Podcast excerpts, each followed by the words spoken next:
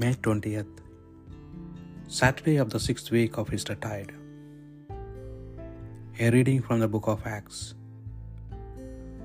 Paul came down to Antioch, where he spent a short time before continuing his journey through the Galatian country and then through Phrygia, encouraging all the followers. An Alexandrian Jew named Apollos now arrived in Ephesus. He was an eloquent man with a sound knowledge of the Scriptures, and yet, though he had been given instructions in the way of the Lord, and preached with great spiritual earnestness, and was accurate in all the details he taught about Jesus. He had only experienced the baptism of John.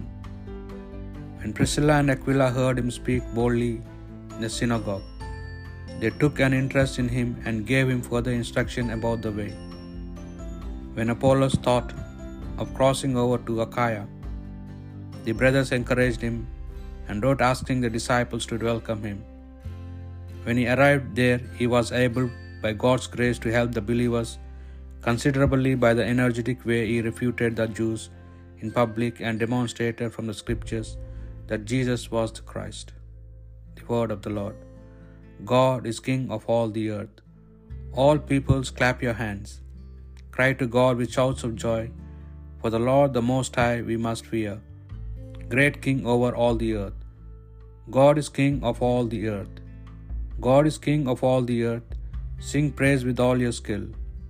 God is King over the nations. God reigns on his holy throne. God is King of all the earth.